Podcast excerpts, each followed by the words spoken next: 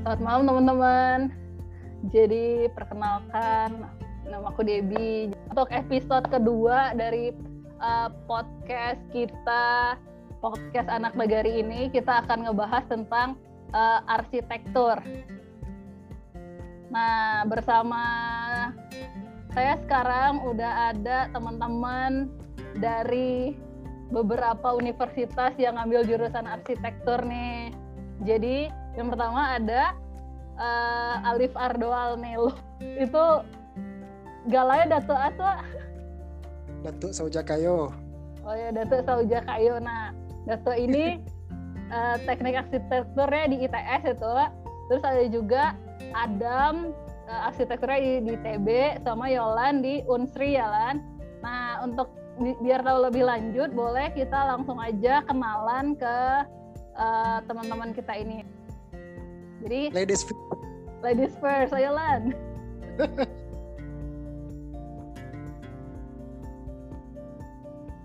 Oh, oke. Okay. Nama perkenalan. Perkenalkan, nama eh bahasa Indonesia bahasa Minang nih, Kak. Bebas, bebas. Perkenalkan, nama saya Lanza Afiasa Putri. Uh, rumah di Ladang Lawe, Balindang. Uh, jurusan Teknik Arsitektur Universitas Sriwijaya angkatan dua ribu tujuh belas. Makasih Lan, lanjut ya. lanjut. Mau siapa nih? Ah, ya udah. Siapa dulu nih? Adam dulu boleh. Ah ya udah, oke deh. Uh, kenalkan, namanya Asri Adam, panggilannya Adam. Kalau rumahnya di Balai Satu, uh, terus sekarang kuliah di arsitektur I T B angkatan dua ribu sembilan belas. Oke, makasih Adam. Selanjutnya Datuk Sauja. Halo, perkenalkan, nama Alifardo Arnello. Ya agak susah disebut sih. Gala di kampung. A Datuk Sauja Kayo, Datuk Sauja Kayo. Kuliah di arsitektur I T S angkatan dua ribu tiga belas. Oke, mantap. Makasih. Selanjutnya, uh, boleh diceritain sedikit dulu uh, besarnya di mana, terus sekolahnya di mana, sama uh, sampai ke sini sih. Kenapa uh, latar belakangnya ngambil arsitektur itu kenapa gitu? Siapa yang mau duluan? Boleh aku dulu sekarang. Boleh boleh silakan. Cerita itu tadi asal muasal milih arsitektur. Iya, tapi boleh diceritain sejarahnya dikit dulu. Misalnya. Lipat bocah di kampung gitu tah? Iya ya gitu. Oke, okay. uh, saya orang ini apa, tinggal di Balai Satu, di belakang S D nol empat. Jadi T K itu di, di TK Kina, T K Perintis Kinawai. Lanjut di S D dekat rumah, S D nol empat. S M P juga dekat rumah, S M P tiga Rambatan. S M A agak jauh nih, di agak jauh amat sih, di S M A satu Batu Sangkar. Nah, kuliah baru nyebrang pulau. Alasan milih arsitektur, hmm. pengen nyari yang susah aja sih, enggak lah. Alasannya apa ya? Ada dua sih, secara garis besar. Pertama, saya ingin punya hasil karya yang bisa dinikmati banyak orang, paham nggak? Kan kalau arsitektur punya gedungnya kalau udah jadi gitu. Iya. Yeah. Oke. Okay. Bikin rumah dan lain-lain. Dan itu tuh biasanya tahannya lama, itu bisa sampai puluhan tahun. Iya. Dan itu dulu waktu masa sekolah, um, salah satu pelajaran. Jadi saya apa, merasa merasa mempunyai kemampuan dalam bidang seni dan juga kemampuan dalam bidang eksakta seperti fisika dan matematika. Nah, jadi kayaknya cocok gitu milih arsitektur. Oke, okay. Jadi kenapa I T S? Atau Datuk milih maksudnya arsitek udah mantep arsitektur terus di beberapa univ, atau kenapa jadinya arsi, arsi I T S gitu? Milih arsitektur di beberapa univ. Jadi aku kan eh, keterima di I T S itu kan lewat tulis. Nah, jadi dari undangan itu undangan milih I T B dulu undangan. Tapi saking pengennya masuk arsitektur, kan pilihan kedua harus milih ini nih, milih universitas yang dalam sum, dalam Sumbar kan, dalam provinsi. Hmm? Aturannya gitu dulu.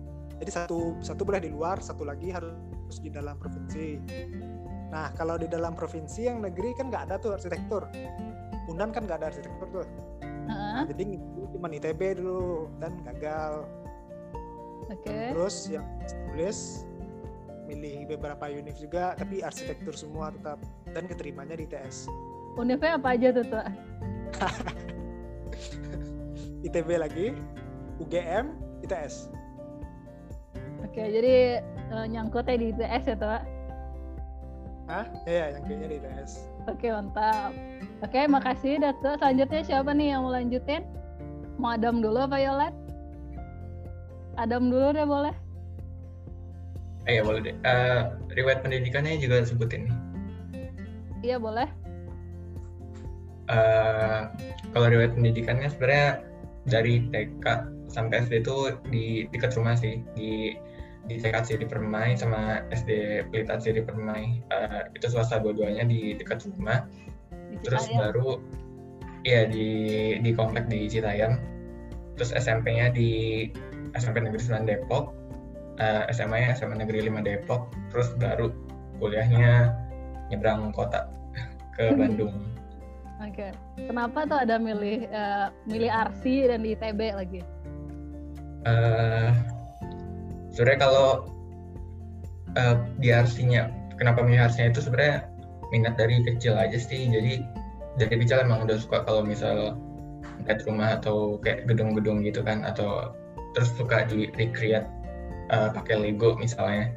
Tapi pas udah S M A sebenarnya bingung juga mau kuliah kemana, karena biasanya minat orang kan makin gede makin belum jadi berubah-berubah gitu kan minatnya. Iya. Yeah. Terus akhirnya uh, dipikir-pikir lagi cocoknya sama apa.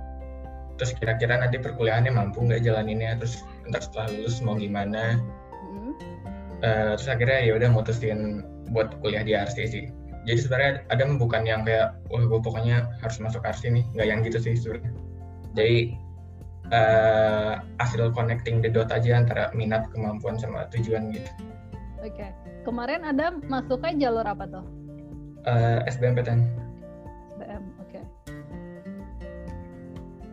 S B M, oh, S B M itu tulis ya? Iya iya iya, tes tulis. Oke, okay. Makasih Adam. Yolan nih Yolan. Jalannya cabut. Oke. Okay. Iya kak, masih masih.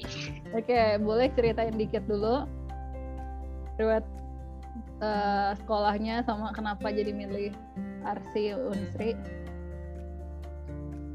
Dulu itu sekolahnya T K di Balimbing, T K Baitul Rahman, S D juga di Balimbing, S D sebelas Balimbing, S M P baru ke Batu Sangkar, Batu Sangkar. Juga masih di Batu Sangkar, sama tiga Batu Sangkar. Nah, kenapa kuliahnya milih arsitek?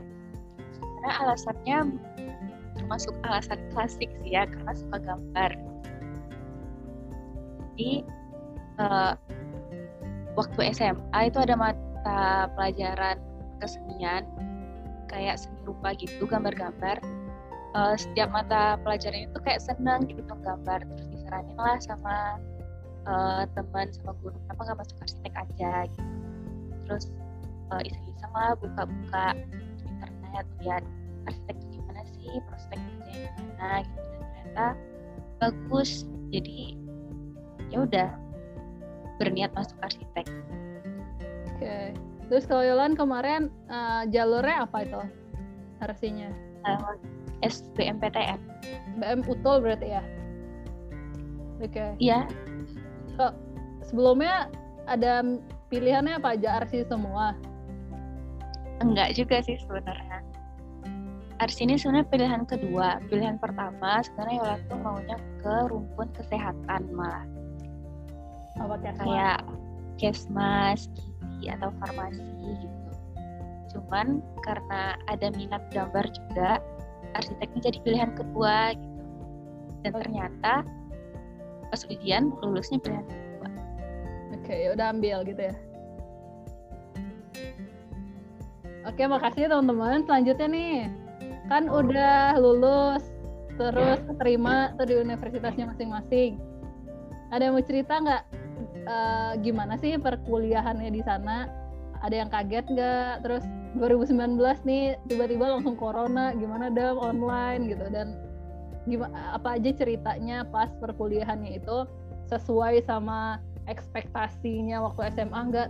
Apalagi misalnya Datuk Sauja yang udah dari awal mau arsi, ternyata sesuai nggak ekspektasinya setelah ngejalanin perkuliahannya gitu.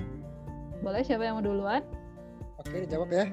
Boleh, boleh, silakan. Hmm, sesuai-sesuai aja rasanya. Kalau sesuai okay. ekspektasi. Nah, jadi kalau di I T S ya perkuliahannya. Iya. Jadi di I T S itu satu semester tuh nggak banyak ini ya kak. Apa? Jumlah mata kuliahnya nggak banyak. Paling cuma empat, paling banyak lima. Tapi itu udah misalnya dua puluh empat S K S. empat S K S itu. Nah, jadi yang ada mata kuliah namanya desain arsitektur. Uh-huh. Nah, itu bisa sampai delapan S K S. Eh, terus terus? Nah, ini nih yang lain udah bagus semua tuh nilai A B A B A B, desain arsitektur dapat B C. Uh. Wah, langsung narik turun gue ya. Terus sebaliknya kak, kalau yang lainnya jelek desain arsitektur gue jadi bagus. Iya iya benar. Itu nah, resiko S K S banyak sih. Apa? Resiko S K S-nya banyak. Yes, resiko banyak. Dan itu tuh tipe nilainya kan bukan tipe nilai kayak matematika, fisika gitu ya, yang ujian dapat nilai gitu. Mm-hmm. Eh dari desain kita, desain dan yang dinilai beberapa tahap. Jadi nggak, jadi dalam satu semester tuh ada tahapan progres gitu kan. Tahap satu presentasi.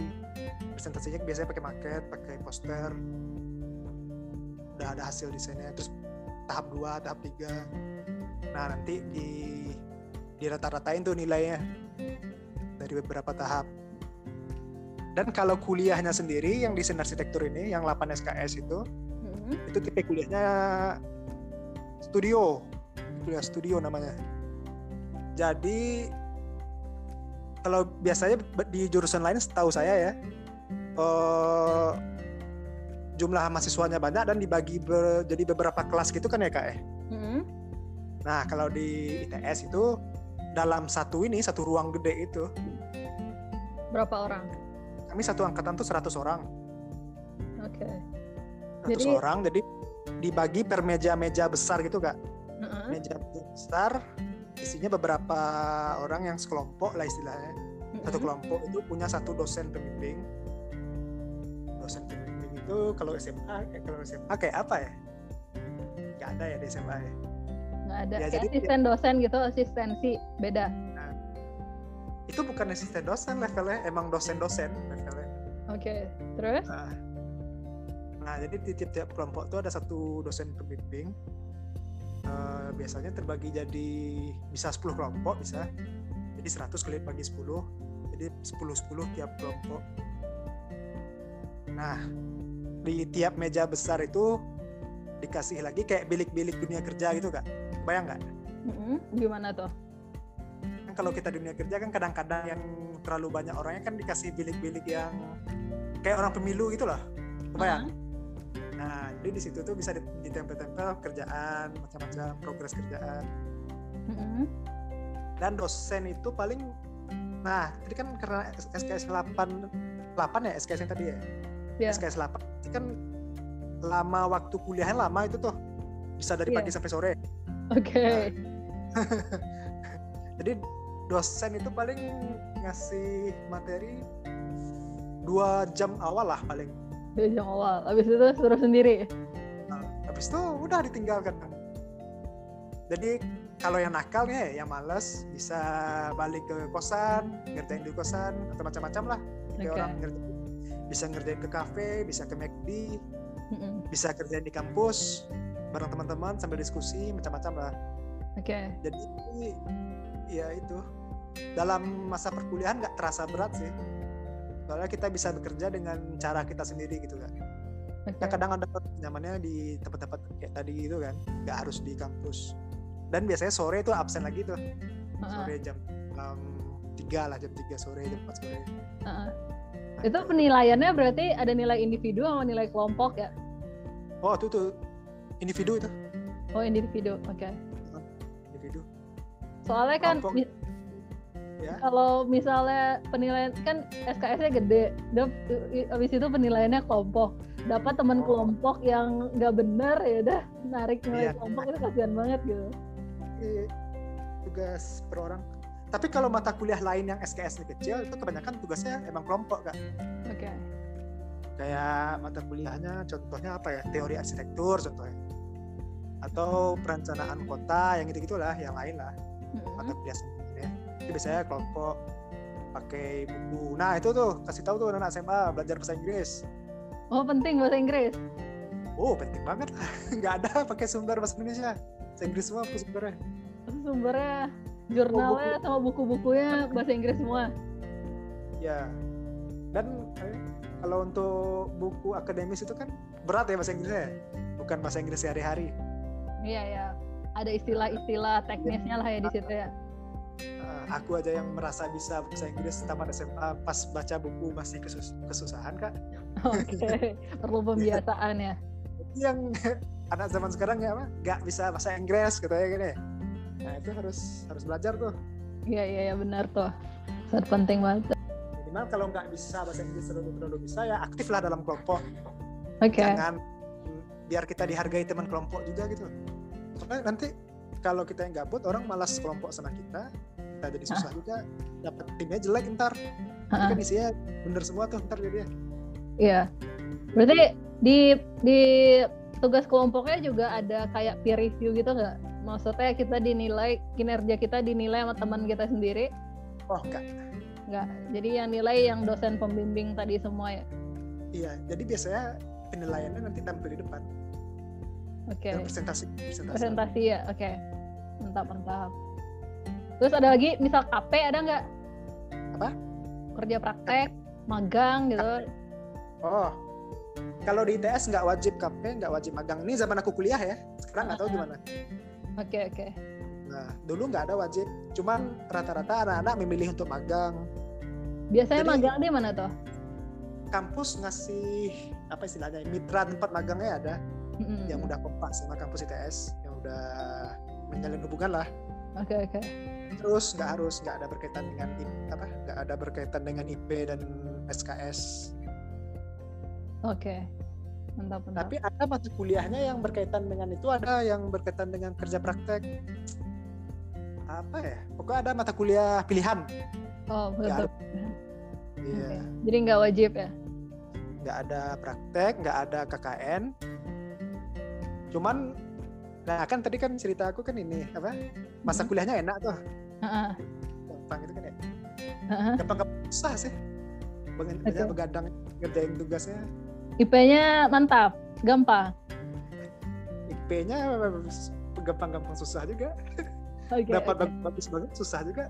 Soalnya okay. itu nilainya dari tangannya dari ya, datangnya dari tangan dosen. Oh, tangan dosen. Oke, okay, mantap. Kalau lingkungan kampus I T S-nya sendiri gimana? Tuh, hmm. tuh ada ikutan kayak apa? Organisasi kampus atau organisasi jurusan sih? Organisasi jurusan. Oh. Uh-uh. Ini aku ini tidak mau ikut campur dengan kan apa himpunan jurusan gitu loh.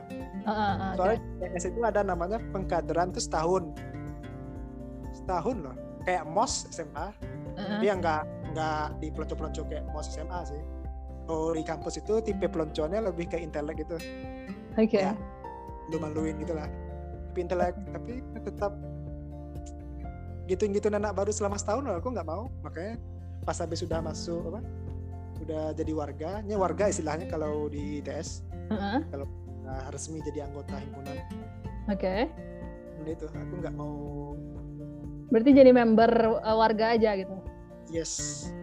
Jadi okay. aku aktif ini sih di bidang keagamaan. Oke okay, mantap. Yes. Oke. Okay. Mungkin makasih Datuk. Kita beralih dulu mungkin ke Adam. Ya. Uh, mungkin dulu cerita dari aku mirip-mirip sebenarnya kayak Daido tadi. Eh manggilnya boleh Daido apa Datuk juga? Um, terserah. Uh, iya sih. Di dekat orang kampung enaknya Datuk deh kayaknya. Ah iya. Uh, Oke, sebenarnya mirip-mirip sih sama cerita Datuk tadi. Uh, mungkin kalau di I T S namanya desain arsitektur kali. Kalau Adam di I T B itu namanya uh, perancangan arsitektur tuh uh, sama matkul yang S K S yang paling banyak, tapi tapi cuma lima S K S sih, nggak nggak sampai delapan S K S. Dan uh, ya benar emang biasanya satu semester itu matkulnya nggak terlalu banyak dan emang uh, apa biasanya fokus mahasiswa itu udah ke udah fokus ke mata kuliah studio-studio gitu, kayak misalnya ada studio perancangan arsitektur yang kayak tadi, ada studio perubahan dan bentuk, studio komputasi kayak gitu-gitu. Jadi biasanya matkul-matkul dua S K S-nya itu dikacangin gitu aja sih sebenarnya. Oke. Okay.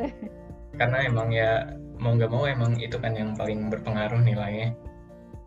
Terus uh, apa lagi sebenarnya kalau dari perkuliahannya sendiri, kan Adam masuknya sekarang online gini ya. Uh-huh. Jadi uh, Adam nggak ngerasain sih, belum ngerasain kalau yang kayak Datuk bilang tadi yang di studio rame-rame itu. Cuma sebenarnya sistemnya kurang lebih sama. Jadi uh, semisal sehari itu uh, cuma ada satu mata kuliah, mata kuliah studio itu.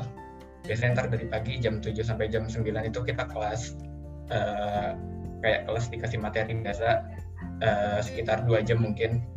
Nah, habis itu kita lanjut asistensi sama dosen pembimbing tadi, sama yang teman kelompok kita. Ntar biasanya tiap minggu itu kita ngajuin progres-progresnya, terus sampai uh, ntar pengumpulan tugas final. Uh, itu biasanya satu tugas itu sekitar berapa? Sekitar hampir sebulan lah kurang lebih. Biasanya satu tugas itu makan waktu sebulan. Nah, jadi uh, selama empat minggu itu kita ngajuin progresnya terus. Di bakal ada revisi-revisi kayak gitu sih. Nah, uh, karena karena online gini, biasanya itu kan asistensi itu kan cuma ngambil waktu tiga jam, ya, paling banyak tiga jam lah.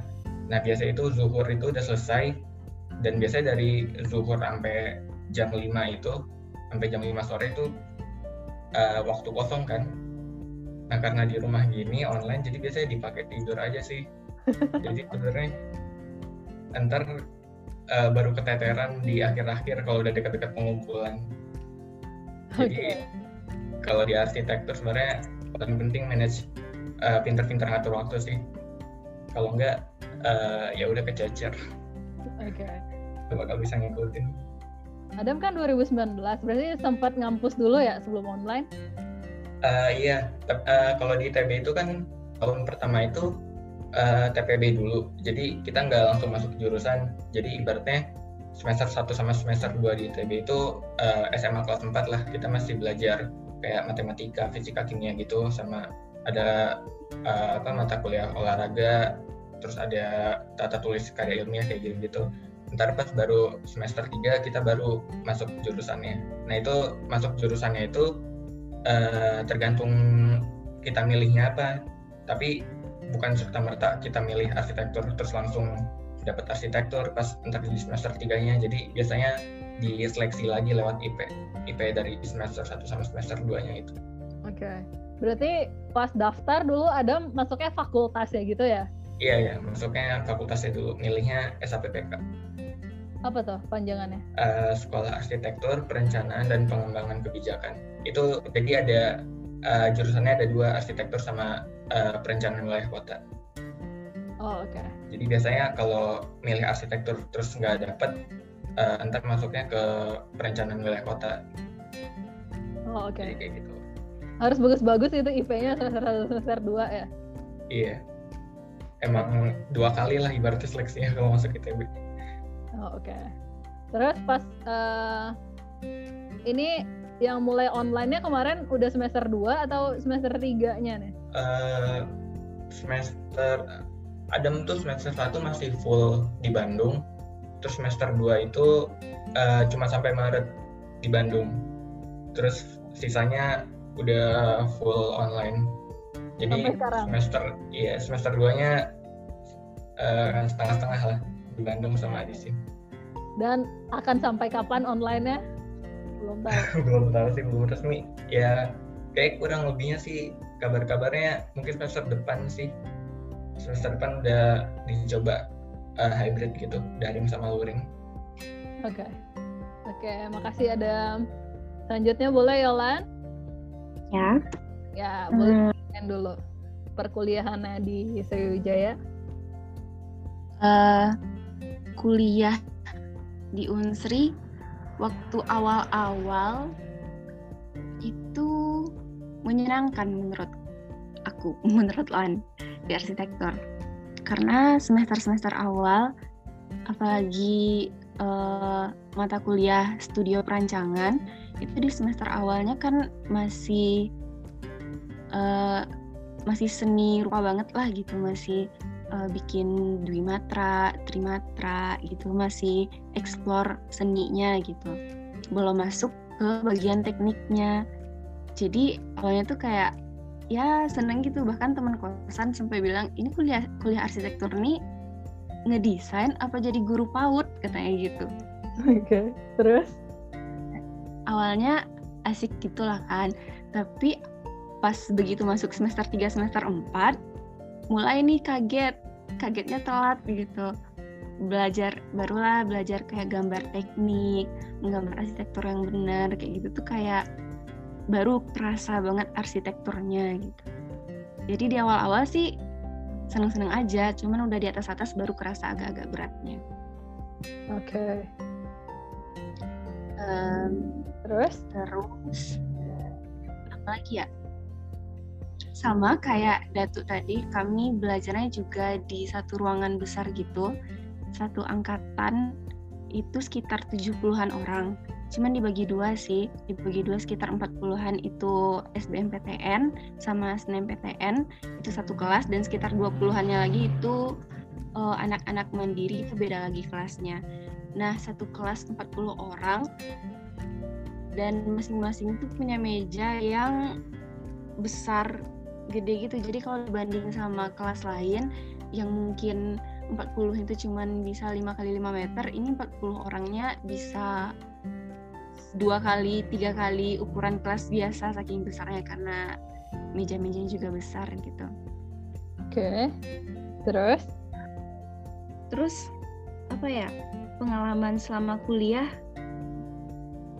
uh, itu sih soal pola hidup anak arsitektur tuh benar-benar harus dijaga lah, karena banyak kan uh, banyak nih teman-teman Yolan yang di arsitektur karena uh, kebanyakan tugas, sering begadang tiap hari, terus uh, minum kopi tiap malam, terus uh, karena keasikan tugas makan jadi lupa. Nah itu tuh kadang tiap angkatan tuh pasti ada aja gitu yang kolaps, tiap-tiap akhir semester itu kolaps masuk rumah sakit gitu karena pola makan, pola tidurnya nggak teratur. Jadi saran-saran aja sih buat teman-teman yang uh, baru masuk arsitek atau mau masuk arsitek tuh pola hidupnya, pola makan, pola tidurnya diatur lah, walaupun banyak tugas tapi kalau ada waktu sempet-sempetin tidur, makan jangan sampai lupa.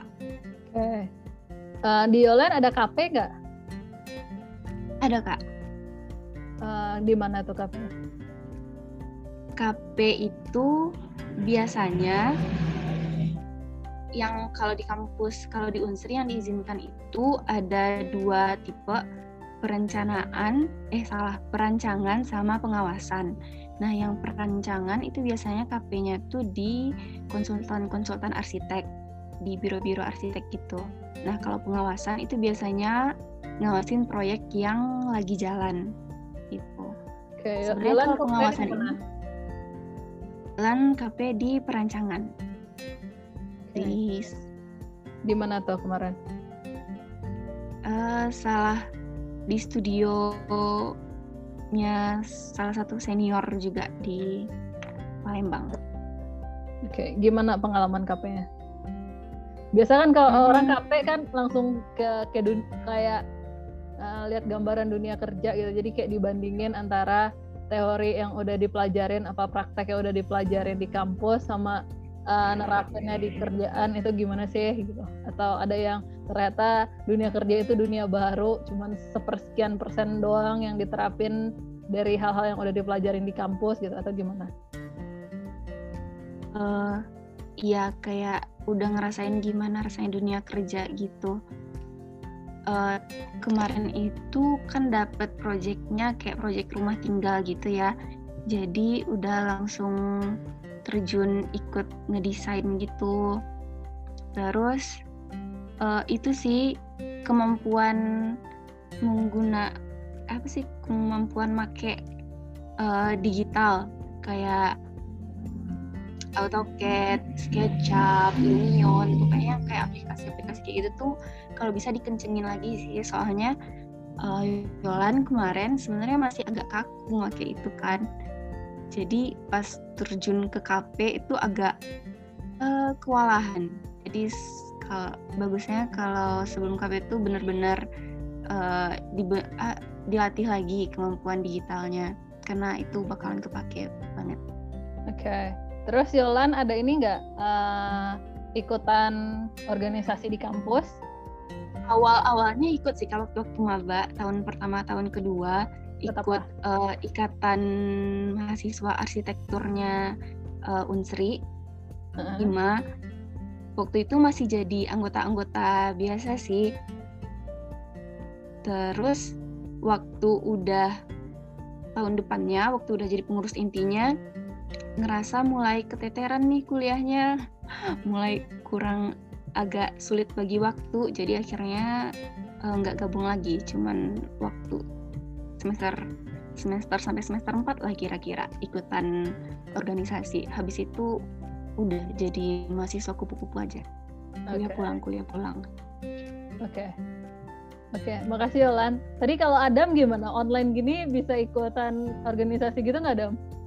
Uh, ada sini tetap jalan organisasinya kayak, cuma kan uh, di di I T B itu semuanya dijadiin online gitu, kayak bisa ada tradisi syukuran wisuda di himpunan itu tuh dialihin jadi online gitu sih. Misalnya kayak ada acara uh, acara-acara yang biasanya diadain di di gedung di kampus, terus uh, mau nggak mau jadi cuma jadi lewat Zoom.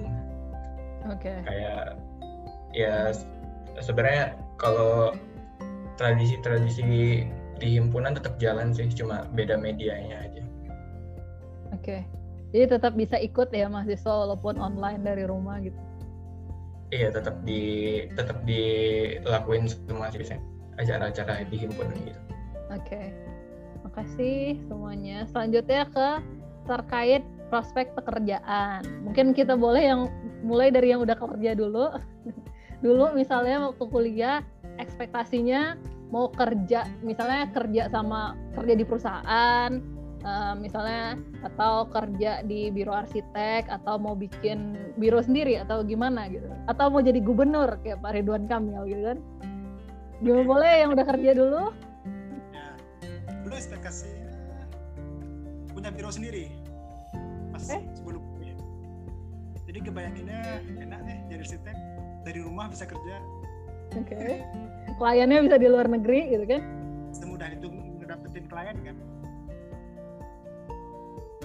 Oke. Okay.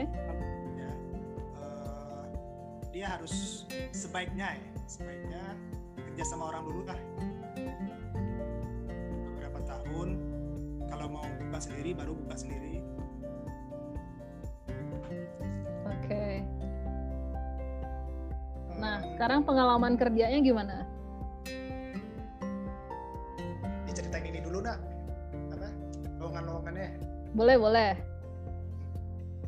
Kebanyakan ya lowongannya yang benar-benar butuh arsitek, yang dimintanya emang arsitek gitu loh. Kadang-kadang kan lowongan bisa untuk semua jurusan kan, kayak apa gitu. Nah, jadi yang emang minta arsitek tuh kalau pas aku nyari kerja itu kebanyakan jelas biro arsitek, konsultan arsitek itu pasti arsitek. Terus developer, developer itu contohnya Ciputra, um, Intiland dan lain-lain, Sinarmas. Terus ini kontraktor, kontraktor itu contohnya seperti Adikarya dan kawan-kawan. tapi aku pribadi lebih sukanya ke arah konsultan atau developer. Nah, kenapa belum tertarik? Kenapa toh? Ada alasan khusus nggak kenapa milih itu? Kalau konsultan itu emang emang itu kerjaan yang emang yang paling cocok gitu loh, sesuai ilmu konsultan. Jadi kalau benar-benar menerapkan apa yang udah dipelajari di kampus gitu ya kalau di konsultan. Nah, emang benar jadi arsitek gitu loh. Kita okay. Desain. Kadang-kadang kita kebagian gambarnya doang sih, kita selalu desain. Kadang desainnya udah ada dari klien atau dari kadang kan kerja sama sama kontraktor kan. Di kontraktornya nge-hire arsitek. Mm-hmm. Terus arsiteknya tinggal edit-edit desain dari kontraktor. Terus jadi kan pengalaman kerja aku baru satu setengah tahun di Surabaya. Hmm, ini baru di Jakarta baru seminggu. Weh. Jadi, kemarin sempat di, kamp, di di rumah ya? Iya, W F H. Jadi di W F H. Surabaya setahun yang kerja yang di Surabaya setahun W F H beberapa bulan, lima bulan.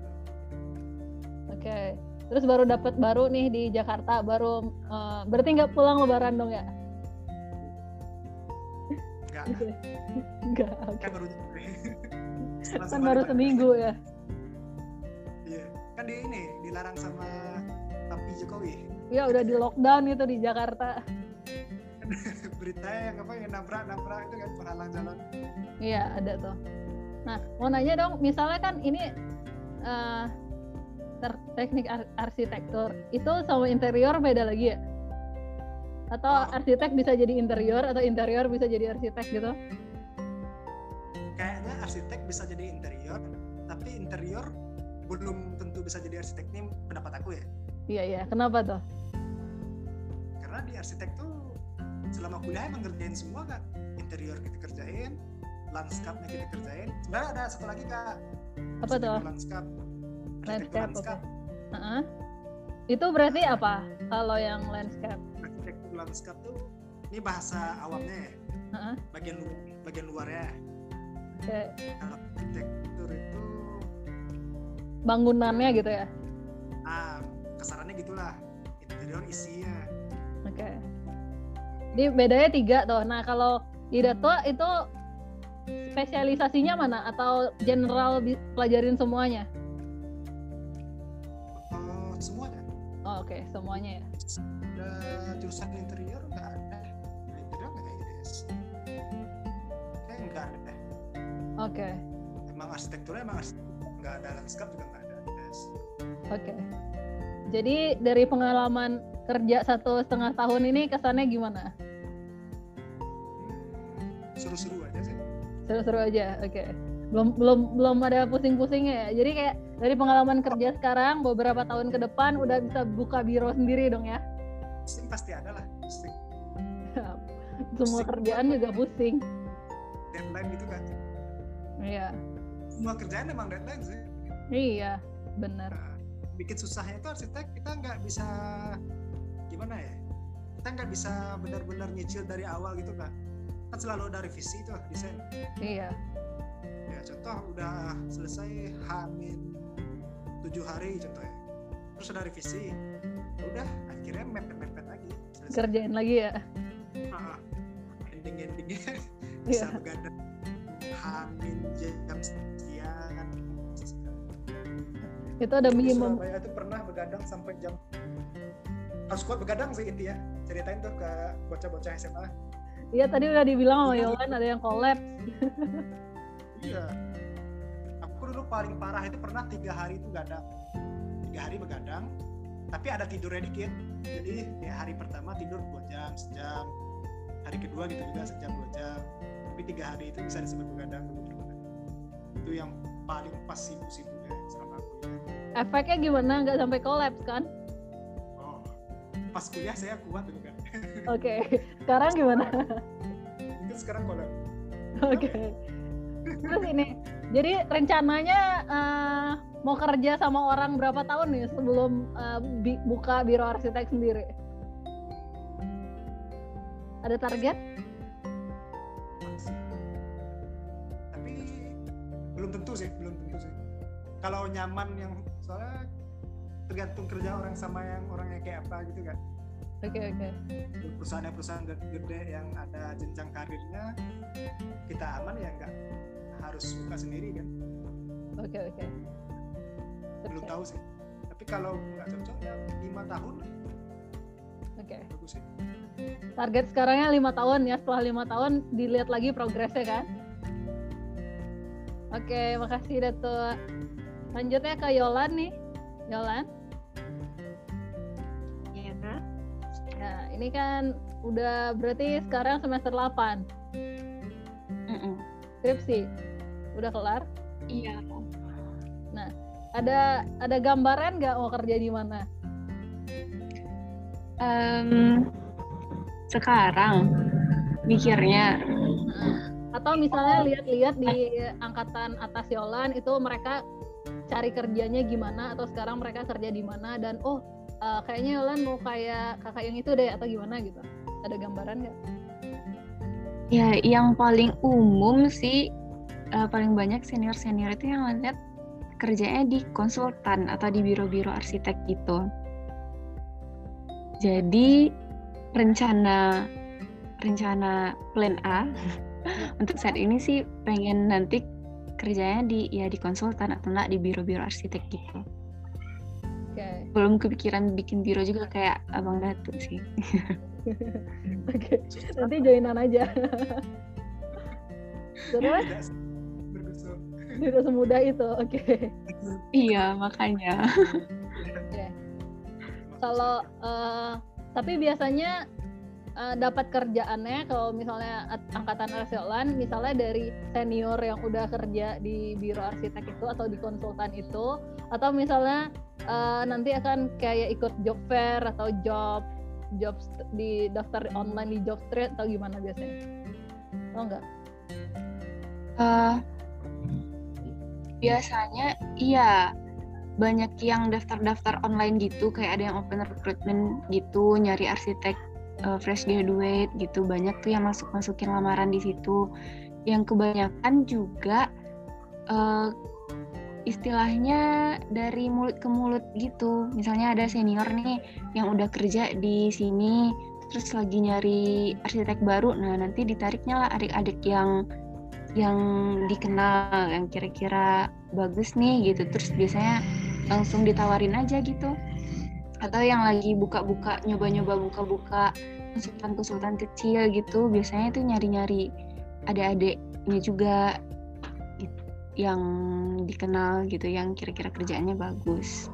Nah, itu tuh pesan gitu sih ada yang banyak dilihat. Dengan senior. Gimana tuh? Kenapa? Si dengan senior. Oke, okay, networking ya. Iya. Nah, yeah. Pas lagi kuliah itu itu sih hmm. organisasi. Organisasi terus S K S D sama senior biar ditawarin kerjaan ya. Iya, harus pintar-pintar. Pintar-pintar cari teman. Oke, okay. Adam gimana Adam? Udah ada gambaran soal kerjaan atau gimana? Uh, aku kayak kurang kompeten nih kalau jawab prospek kerja. Uh, cuma mungkin nambahin aja sih kayaknya. Uh, kalau dari kating-kating aku sendiri sebenarnya ya emang pada umumnya uh, sama sih, kayak biasanya itu kerjanya di biro atau nggak konsultan. Cuma yang di luar arsi itu biasanya juga lumayan banyak sih, kayak kemarin cutting aku ada dia kerjanya di di salah satu provider di Indonesia kalau nggak salah tuh di bagian digital marketingnya gitu sih. Oke, berarti nggak ada hubungannya lagi sama arsitek? Uh, iya sih sebenarnya di luar arsitek, soalnya kan kalau di sebenarnya di arsitektur sendiri kan Uh, belajarnya juga bukan cuma dalam lingkup perancangan doang. Biasanya kita juga ada basic design sama kayak ada problem solving juga kan dalam uh, proses perancangannya itu. Jadi sebenarnya uh, bisa sih ke kalau kayak keluar dari arsitekturnya sendiri. sama Adam juga sebenarnya masih bingung sih kalau ntar mau lulus mau lanjut kemana. Uh, soalnya pengennya uh, tertariknya sih kayak semacam media production gitu atau enggak media company gitu. Tapi uh, masih ya boleh lah kok kerja di biro atau enggak konsultan gitu, juga pilihan kedua lah. Oke okay, oke okay. Masih jauh banget ya dong, baru semester empat. Baru masuk baru mau masuk tingkat tiga. Baru masuk mau tingkat tiga. Oke okay. Selanjutnya itu ada keinginan mau lanjut kuliah lagi, misalnya masih di seputar arsi, misalnya S dua atau gimana? Tanya ke semua deh. Dulu. Nah ini tadi kelupaan. Arsitektur itu tipe kuliahnya mirip kedokteran, mirip akuntan gitu kak. Sebenarnya uh-huh. ada keprofesiannya. Uh-huh. Tahun kalau di T S tahun. Uh-huh. Jadi tamat S satu itu kan dapat gelar S T. Sekarang jadi S I S kalau di I T S. Jadi Alifardo Arnello S T. Terus kalau sampai keprofesian jadi A R, A R. Alifardo ada gelar depan gitu loh. A R tuh apa? Arsitektur. Iya, arsitek. Oke. Okay. Terus terus. Jadi kita jadi pas sudah apa? Pas selama masa-masa keprofesian itu kita sekalian mendaftar ini juga Kak, ke Ikatan Arsitek Indonesia biasanya I A I. Oke. Okay. Jadi ini udah bener-bener resmi jadi arsitek. Oke. Okay. Sekarang ini aku masih S T. Oke, okay, belum ambil profesi berarti? Belum, belum ambil profesi. Ya, rencana kalau mau nambah kuliah nambah itu A R. Oke, okay.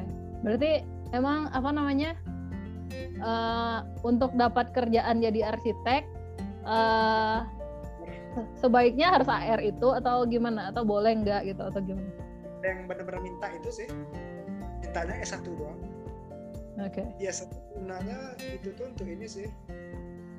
Kalau kita udah mau lebih lanjut, soalnya itu untuk tanda tangan proyek, tanda tangan gitu kan. Oke. Okay. Soalnya kalau di kalau di aku kan misal uh, tuntutan ini sih, tuntutan aturan, tuntutan peraturan. Jadi misalnya. Iya. Uh, ya misalnya udah nih S satu-nya K tiga, abis itu harus K tiga umum lagi gitu. Itu tuntutan peraturan. Soalnya uh, harus memenuhi itu kalau kerja gitu kan. Kalau di arsitek nggak gitu? Nggak terlalu itu. Nanti okay. yang gunain, yang penting ada jadi satu kantor itu yang yang bisa tanda tangan lah. Untuk okay. tanda tangan I M B, I M B itu itu izin mendirikan bangunan. Oke okay, oke. Okay. Kita nggak harus ngebayar arsitek dari kantor lain. Oke. Okay. Kalau mau lanjut S dua lagi ambil arsitektur, misal keluar belum ada kepikiran gitu? Dulu sempat, tapi nggak lolos. Aku daftar L P D P sempat. Oke. Okay. Tapi sih. Mau habis diulang lagi? Udah nyaman kerja sih, belum tahu kapan lagi. Ya soalnya kayak kemarin aku pas di New Zealand ada temannya yang ngambil arsitektur gitu. Oh lah. Yeah. Ya. Okay. Kalau Yolan ada mau mau ambil ke profe- ke profesiannya juga yang A R, ada gitu juga di Unsri? Lan, belum denger Lan. Boleh Adam dulu? Uh, kalau Adam belum belum kepikiran sih kalau mau lanjut uh, ke profesi atau misal lanjut S dua itu. Sebenarnya dulu sih pas masuk pas mau masuk A R S I mah ya sama sih, kayak itu impian setiap mahasiswa A R S I, kayak mau bikin biro sendiri. Cuma kayak setelah setelah perkuliahan jadi ragu gitu, kayak okay. lumayan lumayan berat soalnya kalau mau bikin apa mau bikin biro sendiri gitu. Jadi uh, belum kepikiran sih kalau mau lanjut S dua atau ke profesian. Soalnya uh, masih ragu juga kalau emang mau meniti karir di arsitektur gitu. Iya, soalnya ada ketertarikan lain ya. Iya, ada ketertarikan di dunia lain. Oke. Coba kita lanjut dari Uh, perkuliahan yang telah dijalani, yang paling menarik apa yang paling kalau ada mungkin yang paling menarik, kalau mungkin data yang dikangenin apa gitu, siapa dulu? Apanya nih, mata kuliahnya atau Boleh apa dunia. Aja di kampusnya? Dunia kampus ya. Uh-uh. Udah bingung loh, Adam dulu lah. uh, apa ya? Sebenarnya Adam gara-gara online juga kan. Jadi sebenarnya cerita serunya nggak terlalu banyak sih. Cuma uh, mungkin Adam ceritain cerita dari cutting-cutting aja kali ya, boleh nggak nih kalau pengalaman-pengalaman cutting gitu? Uh, paling misal uh, jadi di arsitektur itu uh, kayak yang udah dibilang tadi kan, kalau offline itu kita ada di satu ruangan gede gitu kan, satu angkatan. Uh, nah biasanya itu kita ngerjain apa-apa di di situ bareng kan, satu angkatan kalau misal ngerjain tugas. Nah, terus kadang biasanya itu kalau udah deket-deket pengumpulan itu, uh, misal ada satu anak yang belum kelar, belum kelar tugasnya udah mepet deadline, dan itu tuh biasanya bakal dibantuin gitu rame-rame uh, sama cutting-cuttingnya. Biasanya kan tugas anak asli itu kan ada beberapa lembar kertas gitu. Nah biasanya kalau ada kop yang belum selesai, uh, ntar bakal dibantuin. Kop itu kayak semacam apa ya bahasanya? Kayak semacam untuk data-datanya gitu lah. Biasanya uh, uh, ada keterangan nama, judul tugas, uh, dosen gitu-gitu. Itu tuh, itu tuh dibikin manual gitu pakai penggaris sama tulis tangan. Nah karena ada banyak, biasanya bisa sampai sepuluh sebelas lembar kertas A dua. Nah itu tuh biasanya bakal bakal dibantuin gitu sama yang lain, sama temen-temen atau sama cutting. Jadi mungkin pengalaman serunya itu sih. Uh, ada keluargaannya lah. Oke, okay, karena bareng-bareng dan iya. Yeah. Oke, okay, rame-rame gitu ya. Terima kasih Adam. Dari Dato? Apa ya? Bingung. Ya paling hangout sama teman-teman. Kuliahnya ya dapat-dapat ilmu-ilmunya seru juga sih. Sekarang kan lebih agak susah tuh nambah ilmu kan, harus baca buku. Ya hangout sama teman-teman. Oke. Okay. Yolan gimana Lan? Nggak bisa online? Oh, halo, bisa. Oke. Okay. Jadi ya, kita tadi uh, beralih ke apa sih yang paling menarik dari uh, perkuliahan online selama ini? Misalnya boleh dari belajar ya, atau boleh tadi dari Adam ada kekeluargaan. Ada sesama satu angkatan, jadi kayak dibantuin gitu rame-rame gitu. Kalau di Unsri gimana? Uh, iya sih, sama kayak Adam tadi, kekeluargaannya kerasa banget sih kalau di arsitektur tuh. Apalagi uh, kalau misalnya ada tugas uh, studio atau tugas mata kuliah lain yang mengharuskan begadang, itu kita biasanya begadang rame-rame di studio gitu, nginep di studio. Jadi kayak uh, dari pulang kuliah tetap di studio sampai malam, sampai besoknya cuman pulang buat mandi, ganti baju, habis itu ke, ke kampus lagi gitu. Tuh kayak uh, terasa gitu pertemanannya. Oke. Terus juga apa ya, karena Uh, arsitek nih kuliahnya lumayan berat kalau dibanding sama jurusan-jurusan uh, lain, itu kayak lebih mel- ngelatih ngelatih ngelatih apa ya istilahnya, ngelatih mental, ngelatih kemampuan problem solvingnya. Jadi kayak arsitek kan selalu, ya semua jurusan sih ya, selalu keburu deadline. Jadi kayak uh, lebih lebih kebal gitu lah istilahnya mentalnya. Oke. Okay. Udah mental baja gitu ya. Iya. Biasanya makin deadline makin kreatif kan kalau aku sih. Iya, justru kalau makin malam, makin dekat deadline itu makin encer aja ide-idenya keluar. Bakal ada adrenalin nih. Oke. Okay. Jadi kalau belum deadline uh, masih apa ya kayak nggak uh, kepikiran gitu, udah deadline ada dia idenya gitu. Sebenarnya kan bisa terjadi apa saja kan, apa bisa terdesain apa saja gitu loh kalau belum ada deadline. Oke. Okay.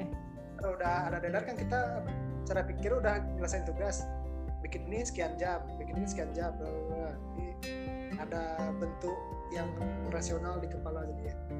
Oke. Okay. Sama ini sih, mau kita lanjutin ke uh, biaya kuliah di Arsi gimana sih gitu? Siapa yang mau duluan? Boleh? Kalau di I T S kayaknya nggak beda-beda deh antar jurusan. Tapi sekarang kan uh, sistemnya U K T kan? Mm-hmm. U K T, setahu aku ya, seingat aku zaman aku dulu itu pas baru masuk tuh U K T paling bawah nol. Mm-hmm. Nol. U K T paling tinggi? Nol lima ratus.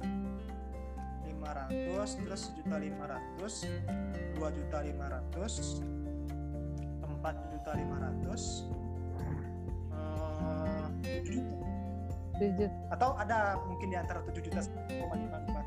Pokoknya yang paling tinggi tujuh koma lima. Oke. Okay. Tapi ada yang lebih, itu ini kayaknya.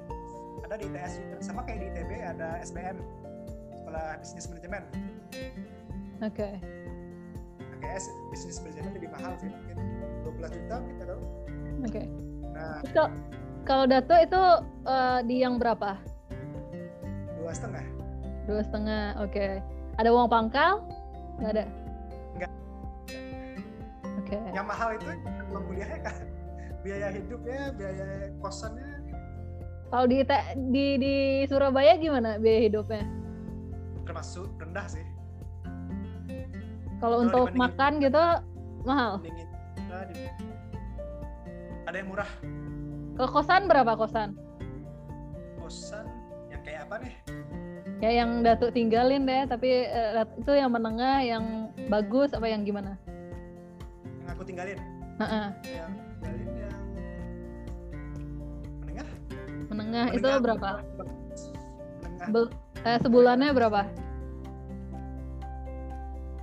Sejuta seratus. Sejuta seratus. Itu udah A C ya? Udah A C, udah lengkap sih, wifi semua. Oke. Okay. Nyarinya sih sebenarnya yang level segitu itu bisa sejuta lima ratus, yang rates yang sama gitu lah.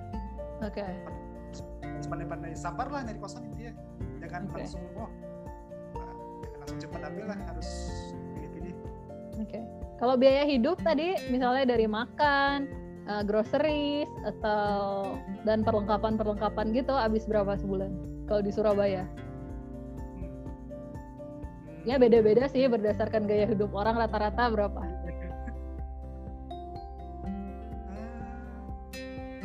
Sejuta lima ratus, dua juta cukup. Tapi okay. kalau sekali-sekali pengen agak hedon gitu dua setengah. Oke. Okay. Ya sekitar itulah satu koma lima sampai dua koma lima. Oke. Okay. Ada ada kesempatan buat dapat beasiswa nggak? Beasiswa ada ada ada. Jadi di situs di situs I T S itu ada bagian-bagiannya, ada bagian untuk isi-isi scam. Mm-hmm. Di kampus-kampus lain ada istilah scam nggak? Jadi kalau di I T S itu harus ada poin scam untuk wisuda. Kayak ikut organisasi gitu-gitu kan. Oke. Okay. Dan aku untuk wisuda aku pakai ini kan, organisasi inspirasi nagari. Oh ya? Mantap. Tinggi itu soalnya, itu kan apa? Organisasi yang bersifat langsung turun ke lapangan gitu kan ya, yang sosial yeah. gitu kan. Iya, yeah, nah, sosial. Ringles kayaknya. Ada scamnya seribu lebih kalau salah. Di di U I nggak ada sih scam, nanti mungkin kita bisa tanya ada Om Yolan, ada scam nggak? Jadi ngumpulin poin buat biar bisa lulus gitu. Kalau di U I sih satu empat empat S K S lulus udah bisa wisuda. Syarat lulus scam itu dulu di I T S seribu tujuh ratus syarat poin. Oh, oke. Okay. Itu berarti dari uh, kegiatan ekstrakurikulernya ya? Ya, jadi nggak boleh kuliah pulang kuliah pulang doang di I T S. Oke okay, oke okay, oke. Okay. Sip, sip. Atau menang lomba, menang lomba dapat scam. Okay. Ah, pernah ikut nggak kayak lomba-lomba gitu semasa mahasiswa? Misalnya ngedesain pernah. apa gitu? Ah, tapi nggak menang ya. Yang aku pernah ikut lomba arsitektur hijau. Okay. Yang ini tuh majalah majalah waduh apa nama majalahnya ar, ar. aduh lupa aku nama majalahnya bukan okay. Nama si majalah lah. Temanya small thing big impacts. Okay. Jadi hal yang kecil yang efeknya besar gitu. Okay. Yang kami kecil eh, yang kami anggap kecil itu sebenarnya masuk termasuk besar dalam cakupan yang dimaksud tugasnya. Oke. Okay. Nah, cuma kami desain. Oke. Okay. Yang nah. Itu kayak apa, kubik toilet atau gitu lah yang benar-benar kecil. Oke. Okay. Ngomongin lomba, yang teman aku yang kemarin ikut kuliah yang R C di New Zealand itu, dia ngepost di kayak story gitu, dia ikutan yang sayembara pindahin apa ibu kota negara ke Kalimantan gitu loh, dia ikut lo desain yang itu. Jadi makanya aku tahu. Itu kan dia menangnya gede. Iya, tapi nggak tahu kayaknya nggak menang deh itu. Menang profesional orang iya. Indonesia kan. Salah ya, profesional Indonesia yang temanya hutan kan yang menang kayak jungle jungle jungle city ya kan judulnya, kurang tahu juga tapi aku lihat waktu itu dia ikut yang itu gitu. Nah, ya itu oke okay. Makasih Dato. Selanjutnya mungkin boleh Yolan ya, ya kuliahnya berapa Lan di Unsri U K T? Kalau jurusan arsitektur di Unsri itu U K T paling tinggi kalau nggak salah delapan juta. Iya, delapan juta. Lan dapat berapa? Lan dapat U K T tingkat lima, tiga juta sembilan ratus lima puluh. Oke. Okay. Terus kalau biaya hidup gimana di Unsri? Kalau biaya hidup, nah karena Unsri, Unsri kan sebenarnya ada dua kampus, kampus Palembang sama kampus Indralaya. Nah, yang untuk anak S B M sama S N M P T N itu dapatnya di kampus Indralaya. Nah, kampus Indralaya ini sebenarnya kota kecil, nggak kabupaten sebelahnya dari Palembang gitu. Jadi kalau untuk biaya hidup, ya nggak mahal-mahal banget. Kosan, kosan? Kosan kalau yang deket-deket kampus dari enam sampai delapan. Yang pakai A C delapan. delapan, delapan setahun. Hah? delapan juta setahun. enam sampai delapan juta setahun. Hah? delapan juta setahun. Iya, itu yang biasa. Kalau yang yang udah A C itu sekitar delapan sampai dua belas. Oke, berarti sejuta ya, delapan juta. Ya, ya. Berapa ratus ribu bagi dua belas itu berapa lah itu? Cuman kalau Yolan kontrak malahan lebih murah lagi. Cuman uh, lima belas juta setahun, cuman bisa diisi lima. Jadi lima belas bagi lima cuman tiga juta. tiga juta setahun. Teman-teman ya? Iya. Iya. Emang paling enak emang kontrak sih. Kita enggak gimana ya? Nggak antisosial gitu loh, kadang pesan kan nggak kompak nggak kompak kan kadang pesan. Oke okay. Nah. Kalau biaya hidupnya gimana Lan? Sebulan habis berapa? Yang misalnya buat makan, buat groceries, buat uh, up, ya kebutuhan sehari-hari lah. Biaya hidup itu kan sebenarnya tergantung orang masing-masing ya. Cuma kalau biaya hidupnya yang cukup. Berapa? Berapa? satu juta cukup. satu juta cukup guys. Gimana tuh guys? Oke. Okay.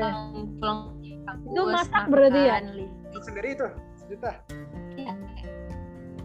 Beli makan pun bisa sebenarnya. Jadi wartegnya bisa lima ribu. Kalau untuk kalau untuk biaya hidup sebenarnya nggak nggak terlalu mahal, kecuali kalau nggak hedon dikit, nggak sering ke Palembang Palembang tiap minggu itu. Oke, berarti di Indralaya nggak ada mall ya buat hedon? Nggak ada. Oke, bisa atau bisa? Berarti sejuta cukup ya? Uh, cukup, cuman pas-pasan banget lah. Satu setengah lah kira-kira kalau mau cukup. Oke. Okay. Sip-sip. Kalau mau head on ke Palembang itu jauh nggak? Satu star empat puluh lima menit sampai enam puluh menit perjalanan lah. Oke, okay. Oke. Okay. Bisa hemat itu, nggak ada mall. Lanjut boleh ke Adam. Biaya kuliahnya gimana, Adam? Uh, di I T B sama sih semua sebenarnya, uh, semua jurusan rata gitu. Biasanya kalau kita pas awal masuk uh, itu dua belas koma lima itu paling tingginya uh, buat yang reguler. Uh, tapi ada golong ada golongannya sih, biasanya dari uh, nol, dua setengah, lima juta sama tujuh setengah. Biasanya ntar uh, pas baru masuk itu kalau kita ngajuin keringanan U K T ya itu bisa diturunin. Uh, kalau ada pas waktu itu awal-awal ngajuin keringanan uh, dari dua belas setengah jadi dapat dua setengah.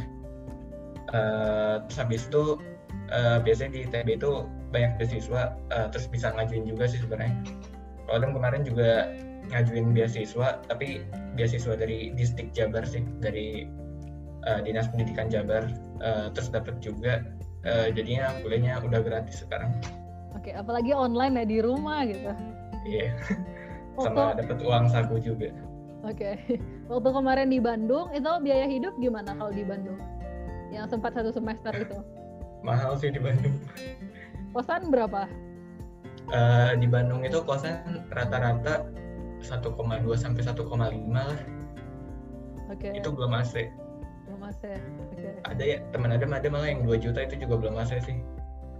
Oke. Okay. Terus kalau biaya hidup kayak makan sama kebutuhan sehari-hari? Uh, kalau Adam biaya hidupnya kalau misal cuma buat makan kayak satu koma lima sih, okay. Kalau belum termasuk ongkos ya. Kalau udah termasuk ongkos sama biaya-biaya lain kurang lebih satu koma lima sampai satu koma delapan lah. Okay. Tapi itu kalau nggak hedon ya, kalau hedon mungkin bisa dua juta lebih. Oke, okay, oke, okay. Siap, siap. Begitu ya gambaran uh, biang kuliahnya, tapi uh, ada kesempatan untuk apa namanya mengajukan beasiswa ya. Oke. Okay. Nah, kita lanjut masuk nih ke uh, ke teman-teman S M A. Kira-kira dari teman-teman bertiga ini ada yang uh, pesan gitu nggak? Maksudnya uh, setelah kuliah dan juga ada yang udah kerja di arsitektur. Misalnya kalau ada nih teman-teman yang mungkin sekarang masih S M A atau masih S M P yang berniat untuk uh, terjun atau berkuliah di arsitektur, apa aja nih yang harus kayak disiapin gitu dari S M A? Sarannya, yang tadi satu udah kan bahasa Inggris dari Dato, terus apa lagi yang lain? Berarti kalau Arsi I P A apa I P S sih? I P A. I P A ya, karena teknik. Oke oke. I P A satu pesan. Oke. Jadi I P S ya. Iya, I P S nanti I P C. Jadi anak I P A nih. Terus apa lagi ya? Terus nabung-nabung lah. Biasanya laptopnya butuh ini, yang butuh yang agak mantap lah. Top. Oh, yang speknya agak bagus gitu dan yang harganya mahal gitu. Iya, yang enaknya ya. Atau kalau rajin bisa pakai komputer kampus bisa juga sih. Jadi, aku nggak nemu deh teman yang benar-benar full pakai komputer kampus itu. Jadi tetap punya laptop sendiri ya. Terus ya. Apa lagi? Oh ya, ini ini pendapat aku ya. Iya, silakan. Bagi-bagi ada yang niat masuk arsitek tapi nggak bisa gambar, menurut aku nggak terlalu masalah sih. Kenapa? Zaman udah maju juga, kita nggak gambar pakai tangan lagi, pakai web, pakai ini software. Oke. Okay. Udah satu setengah tahun lebih kerja nggak belum pernah aku nge-sketch. Jadi gambarnya pakai software semua ya? Hmm, paling untuk ngasah ide bisa lah sketch, sketch untuk kita sendiri kan, bukan untuk orang lain. Bikin-bikin ide. Uh-uh. Gitu. Oke. Okay. Ada lagi?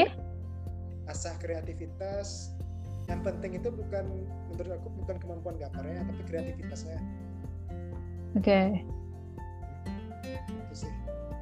Oke. Okay. Masih ada? Lanjut yang lain dulu, ntar kalau kepikir tambah. Boleh. Adam? Uh, mungkin apa ya? Uh, saya mungkin mau nambahin aja. Kalau di arsitektur itu kan sebenarnya masih rumpun I P A ya, ada rumpun teknik. Uh, kalau Adam kemarin sendiri, Adam sendiri itu kemarin masih ada uh, mata kuliah yang hitung-hitungan, uh, uh, dasar-dasar struktur itu lebih ke fisika sih. Jadi uh, sebenarnya uh, paling nggak basic matematika fisikanya itu uh, masih ada lah. Sama mungkin selebihnya kalau Uh, persiapan di kuliah arsitektur sendiri itu uh, sama yang kayak Daido bilang tadi, kalau misal nggak bisa gambar nggak uh, usah khawatir sih, soalnya biasanya itu kalau di T B sendiri uh, perkuliahannya itu yang gambar, kita gambar skematik pakai tangan manual itu cuma dua semester aja, semester tiga sama empat, ntar biasanya semester lima sampai lulus itu udah full digital semua. Jadi uh, mungkin banyak-banyak latihan digital aja sih, karena kalau Adam sendiri, pengalaman Adam sendiri sekarang ini sebenarnya uh, kalau apa-apa itu udah full digital semua sih. Bahkan sebenarnya tugas yang manual hasil gambar tangan itu biasanya kalau teman-teman Adam tuh dia dibikin dulu digitalnya pakai SketchUp, terus ntar di print, ntar baru uh, di tracing gitu. Jadi kayak uh, apa ya, kayak istilahnya apa, tracing tuh ya, kayak di, diterangin gitu loh. Oke. Okay. Dari pakai lampu dari bawah, terus kita tinggal ngikutin aja pola dari kertas printannya itu. Oke. Okay. Jadi nggak usah khawatir ya kalau nggak iya, bisa jadi, gambar. Ya, ya itu sih kalau bisa nggak terlalu gaptek lah kalau di R C, soalnya emang kemampuan digital banyak kepake sih. Ya. Oke. Okay. Masih ada lagi Adam? Uh, oh iya, sama ini yang paling penting uh, tadi itu ngatur waktu. Soalnya kalau kalau payah manage waktunya uh, pasti bakal keteteran. Karena tugasnya banyak. Iya, yeah, soalnya ya itu sih, sama mungkin harus kuat-kuat begadang sih kayaknya. Mahasiswa sih begadang memang udah wajib sih kayaknya. Betul, betul. Betul, dia udah di iya kan. Jalan? Kan? Hilang lagi. Oke. Okay. Uh, terus ada terakhir itu closing dan pesan nih. Yang tadi kan itu saran. Nah, closing nih dan pesan-pesannya untuk uh, adik-adik kita yang masih S M A dan yang berminat masuk arsi. Nah ini deh, buat buat lah dikasih untuk anak S M A, buat yang aku dalami selama selama berkecimpung di dunia arsitektur. Apa tuh? Create like a God. Hah? Menciptakanlah sesuatu seperti Tuhan. Uh-huh. Command like a king. Memerintahlah seperti raja. Oke. Okay. Work like a slave. Bekerjalah seperti budak. Oke. Okay. Itu tuh benar-benar pakai. Jadi emang apalagi kalau kita masih di bawah itu kita memang kayak budak. Oke. Okay. Apalagi kerja di apa? Konsultan. Kalau dari orang luar emang keren, oh arsitek. Tapi pas kerja di kantor ya. Okay. Budak gambar. Budak gambar, oke. Okay. Sip. Dari Adam, apa closing statement-nya?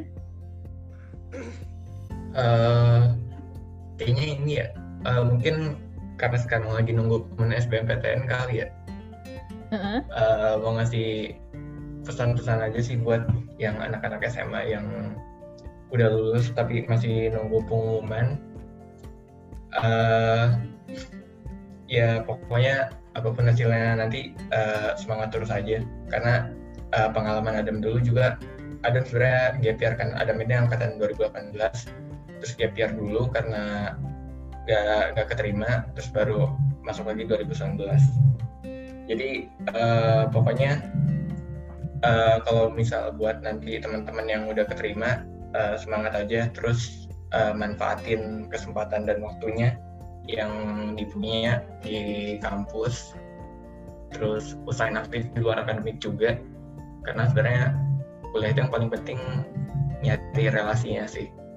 Iya. Sama ya apapun pokoknya kalau ada kesempatan buat ngembangin diri ambil aja, sama jangan lupa buat pintar-pintar manage waktu, karena perkuliahan itu udah beda banget sama S M A kan, waktu kita lebih free, tapi kalau sampai kelupaan, keenakan ter bakal keteteran. Oke. Okay. Terus uh, kalau misal buat yang belum lulus juga ntar ya jangan putus asa lah, pokoknya gagal di S B M P T N bukan berarti gagal di kehidupan. Iya, masih ada kesempatan uh, lagi ya. Uh, masih banyak uh, cara lain lah ibaratnya buat uh, gap, apa ya, menggapai impian masing-masing gitu.